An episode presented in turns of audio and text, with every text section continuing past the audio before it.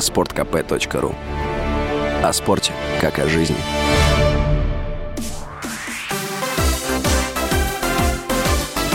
Новости спорта. Хоккеисты китайского клуба Кунь-Лунь обыграли казахстанский Барыс со счетом 5-0 в гостевом матче регулярного чемпионата континентальной хоккейной лиги. Голкипер Кунь-Луня Джереми Смит отразил все 28 бросков по своим воротам, сделав первый шот-аут в сезоне. Кроме того, Кунь-Лунь одержал свою самую крупную в истории победу над Барысом. Китайский клуб выиграл третий матч подряд. Команда занимает восьмое место в турнирной таблице Западной конференции. Барыс расположился на шестой строчке на востоке. В следующем матче Кунь-Лунь 14 октября примет Череповецкую Северсталь. Февраль. Борис днем ранее тоже дома сыграет с Владивостокским «Адмиралом». В других матчах дня Новосибирская «Сибирь» уступила «Адмиралу» 2-4, а Екатеринбургский автомобилист победил Нижегородская «Торпеда» 4-1.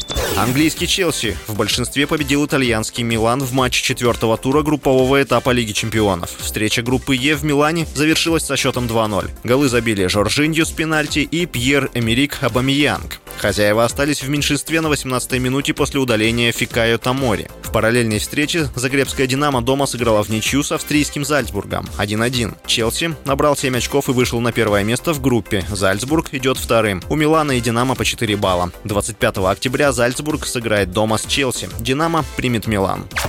Российских судей отказались назначить на чемпионат мира и чемпионат Европы по фигурному катанию. Об этом сообщается на официальном сайте Международного союза конькобежцев. 11 октября организация опубликовала результаты жеребьевки арбитров на международные турниры. Российские специалисты не приняли в ней участие. Они пропустят чемпионаты мира и Европы, чемпионат четырех континентов, мировое первенство по синхронному катанию среди взрослых и юниоров. Также российские судьи не будут работать на юниорском чемпионате мира. 7 июня на Конгрессе Международного союза конькобежцев конькобежцев продлили отстранение российских и белорусских спортсменов от соревнований под эгидой организации. Оно будет действовать до дальнейшего особого уведомления. С вами был Василий Воронин. Больше спортивных новостей читайте на сайте sportkp.ru Новости спорта.